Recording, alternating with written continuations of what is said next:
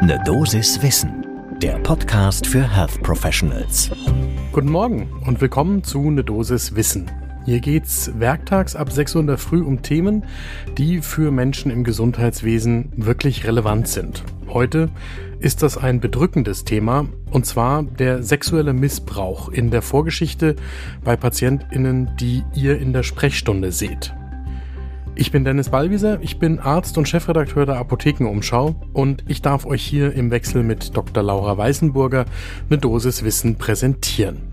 Heute ist Donnerstag, der 7. Juli 2022. Ein Podcast von gesundheithören.de und Apothekenumschau Pro. Ich will heute über dieses Thema sexueller Missbrauch in der Vorgeschichte von PatientInnen sprechen weil es ein in der Form einmaliges Angebot an der Charité in Berlin gibt. Wir haben für diese Folge mit Klaus Bayer gesprochen. Der ist Direktor des Instituts für Sexualwissenschaft und Sexualmedizin an der Charité in Berlin. Und er und sein Team, die kümmern sich einerseits darum, dass das Thema sexueller Missbrauch zum Beispiel Teil des Medizinstudiums in Berlin geworden ist. Dort kommen Studierende wenigstens eineinhalb Stunden während des Studiums mit diesem Thema strukturiert in Berührung. Und andererseits kümmert er sich um Angebote für Patientinnen und Patienten in Ambulanzen. Und schließlich arbeitet er auch daran, dieses Thema in die Breite zu tragen. Zum Beispiel demnächst mit dem ersten Fortbildungsangebot, das sich speziell an Hausärztinnen und Hausärzte wendet und das online mit CME-Punkten durchzuführen sein wird. Ich habe das gerade eben vor der Aufnahme noch einmal online gecheckt. Es ist jetzt noch nicht freigeschaltet auf der Website der Charité in Berlin, die wir in den Shownotes verlinken, wird aber in Kürze dort zugänglich gemacht. Und deswegen ist mein Tipp schon zu Beginn dieser Folge, wenn euch dieses Thema interessiert, das sollte eigentlich jeden von euch interessieren, aber wenn es euch auch bewegt und berührt und ihr etwas tun wollt, dann schaut auf die Website der Charité in Berlin, die wir, wie gesagt, in den Shownotes verlinken und schaut nach, ob diese Online-Fortbildung, das ist ja wirklich verdammt niederschwellig, schon verfügbar ist und klickt euch da rein.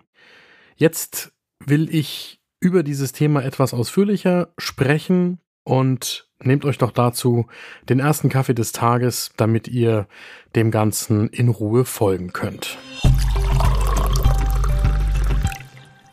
Klaus Bayer hat uns ein bisschen etwas darüber erzählt, wie häufig eigentlich wir davon ausgehen müssen, dass uns Menschen gegenüber sitzen in der Sprechstunde, die in irgendeiner Form sexuellen Missbrauch an sich selbst erlebt haben. Das trifft in Deutschland erschreckenderweise jede 13. bis 14. Frau und etwa jeden 67. Mann, die bis zum 16. Lebensjahr sexuellen Missbrauch inklusive Anfassen in dieser Definition erlebt haben.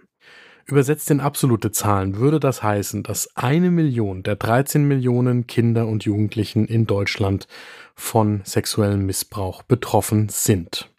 Es gibt eine Hochrechnung des Vereins gegen Missbrauch e.V. Das könnt ihr nachschauen bei denen auf der Website gegen-missbrauch.de, wie viele sexuelle Übergriffe nach dieser Statistik bis jetzt stattgefunden haben müssten im Jahr 2022. Und wenn ich eben hier gerade auf die Zahl, die da hochgelaufen ist, schaue, ich nehme die Folge auf am Mittwoch am Abend, dann stehen da über 134.000 Kinder und Jugendliche, die von Januar 2022 bis jetzt von sexuellem Missbrauch betroffen sein müssen. Klaus Bayer schildert im Gespräch mit uns seine Sorge, dass diese Zahlen noch weiter zunehmen dürften. Das eine ist die Pandemie, die zum Beispiel den sexuellen Missbrauch noch befördert haben dürfte, weil eben viele Kinder viel mehr Zeit in nicht öffentlichen Raum verbracht haben, weil sie zum Beispiel nicht im Kindergarten gewesen sind oder nicht in der Schule gewesen sind oder teilweise ihre Ausbildung zum Beispiel auch remote über Bildschirme stattgefunden hat und sie, wenn die Bedrohung in der häuslichen Umgebung eben da gewesen ist, diese einfach viel länger ausgesetzt gewesen sind.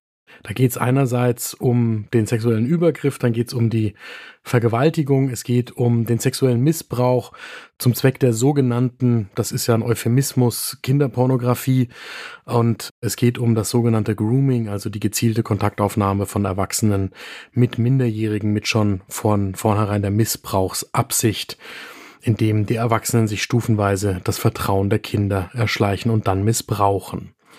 Weltweit zeigen Forscherinnen und Forscher, die sich damit beschäftigen, steigende Fallzahlen. Das kann man in verschiedenen Statistiken nachlesen, auf die wir auch in den Show Notes verlinken. Und jetzt ist ja die spannende Frage, was hat das denn mit mir als zum Beispiel niedergelassene Ärztin oder niedergelassener Arzt in, sagen wir mal, einer Hausarztpraxis zu tun? So, das heißt, dass in meiner angenommenen Hausarztpraxis ich bei jeder zehnten Frau statistisch und jedem zwanzigsten Mann statistisch davon ausgehen muss, dass er oder sie ein sexuelles Missbrauchsopfer sein könnte. Jetzt gibt es einerseits gute Forschung dazu, was ein solcher Missbrauch in der Vergangenheit eigentlich für körperliche und psychische und dann eben auch sexuelle Beschwerden nach sich zieht. Grundsätzlich sind solche körperlichen, psychischen und sexuellen Beschwerden häufiger bei Menschen, die auch Gewalterfahrungen in Kindheit oder Partnerschaft gemacht haben. Der zugrunde liegende Mechanismus, wenn man jetzt von der körperlichen Seite her kommt, ist, dass da tatsächlich eine Dysregulation im zum Beispiel Hypothalamus, Hypophysen, Nebennierenrinden System stattfindet und das nimmt natürlich Einfluss auf das Immunsystem. Das führt zur Dysregulation verschiedener zellulärer Mechanismen bis hin dazu, dass es da eine veränderte DNA-Methylierung mit einem hohen Level an oxidativem Stress gibt und es sogar Berichte über veränderte Telomeraseaktivität bei den betroffenen Personen gibt. Auf der psychischen Ebene greift ein sexueller Missbrauch tief ein in die Basis jedes sozialen Lebewesens, nämlich das Miteinander, das Vertrauen aufbauen, das Nähe erleben. Und daraus kann man jetzt eben auch ableiten, mit welchen Symptomen typischerweise Patientinnen und Patienten, die davon betroffen gewesen sind in der Vergangenheit, unter anderem in die Praxis kommen also es geht um die neurobiologischen Veränderungen des Stresssystems. Es geht um den ständigen Stress, der keine wirklichen Entspannungsphasen mehr kennt. Das zeitigt dann eben auch somatische Folgen, die typischerweise aufs Herz-Kreislauf-System sich auswirken. Und das hat natürlich auch Auswirkungen auf das gesamte Sexualsystem, also von der Beziehung über die sexuellen Funktionsstörungen bis hin zu Intimitätsschwierigkeiten in einer Beziehung, die es möglicherweise gibt. Wir wollten jetzt von Klaus Bayer wissen, wie man dann als Hausärztin oder Hausarzt ganz praktisch damit umgeht, das Gespräch auf ein solches Thema zu lenken, so dass die Patientinnen und Patienten auch eine Chance haben, sich zu öffnen. Also angenommen, da sitzt jemand vor uns, der typische Beschwerden zeigt, für die wir keine passende Erklärung irgendwo in der Anamnese finden, dann kann es ein Türöffner sein, zum Beispiel zu fragen, ob die Partnerschaft, wenn es eine gibt, erfüllend ist oder bei Singles, wie zufrieden sie denn mit einer gelebten Intimität, wenn sie die haben, sind, ob sie sich wohlfühlen, ob es Belastungen gibt dabei, um den Patientinnen und Patienten die Möglichkeit zu geben, zu erkennen, darauf einzusteigen. Natürlich muss man dann auch ein bisschen konkreter nachbohren, wenn da ein Hinweis kommt, dass da tatsächlich mehr sein könnte und sich trauen zu fragen, ob es irgendwelche Probleme oder auch Traumata in der Vorgeschichte gegeben hat. Wenn Klaus Bayer Hausärztinnen und Hausärzte fragt, warum sie das denn normalerweise nicht machen, dann ist die meistens geäußerte Sorge, was man denn tun soll mit den Antworten, die da kommen könnten. Und da sagt er, also einerseits ist man als Ärztin oder Arzt normalerweise darauf vorbereitet, wie man mit schweren Themen umgehen kann, kommunikativ. Gut, da ist die eine oder der andere mehr vorbereitet und die eine oder andere weniger und fühlt sich da unsicherer. In jedem Fall kann man den Kolleginnen und Kollegen etwas an die Hand geben. Es gibt evidenzbasierte Behandlungsverfahren bei zum Beispiel der posttraumatischen Belastungsstörung. Das heißt, man muss die Gründe für diesen Stress zum Beispiel benennen im Gespräch. Und man sollte dann empfehlen, dass man eine solche Traumatisierung auch behandeln lässt und überhaupt mal sagen, dass man das behandeln lassen kann und dass es Anlaufstellen dafür gibt und dass eine solche Behandlung auch sinnvoll ist und einem helfen kann. Und dann geht es darum, natürlich die Patientinnen und Patienten bei der Suche nach einem Therapieplatz zu unterstützen, wenn die erstmal den Weg erkennen können, dass ihnen da geholfen werden kann, dann kommen viele Patientinnen und Patienten auch mit der Wartezeit, die heute unweigerlich mit einem Therapieplatz verbunden ist, klar. Man kann auch noch was ganz anderes machen, wenn man gerade selbst auch vielleicht unsicher ist, wie man das in der Sprechstunde überhaupt aufbringen soll. Man kann zum Beispiel im Eingangsbereich oder im Wartebereich der Praxis entsprechende Poster oder Flyer anbringen und auslegen, damit Betroffene wahrnehmen, dass man selbst als Ärztin oder Arzt dieses Thema kennt und Tipps geben kann, wo man Hilfe findet. Und das ist schon die erste Schwelle, die wieder abgebaut wird, über die Betroffene gehen müssen, damit sie ein Hilfsangebot überhaupt gemacht bekommen in der Praxis.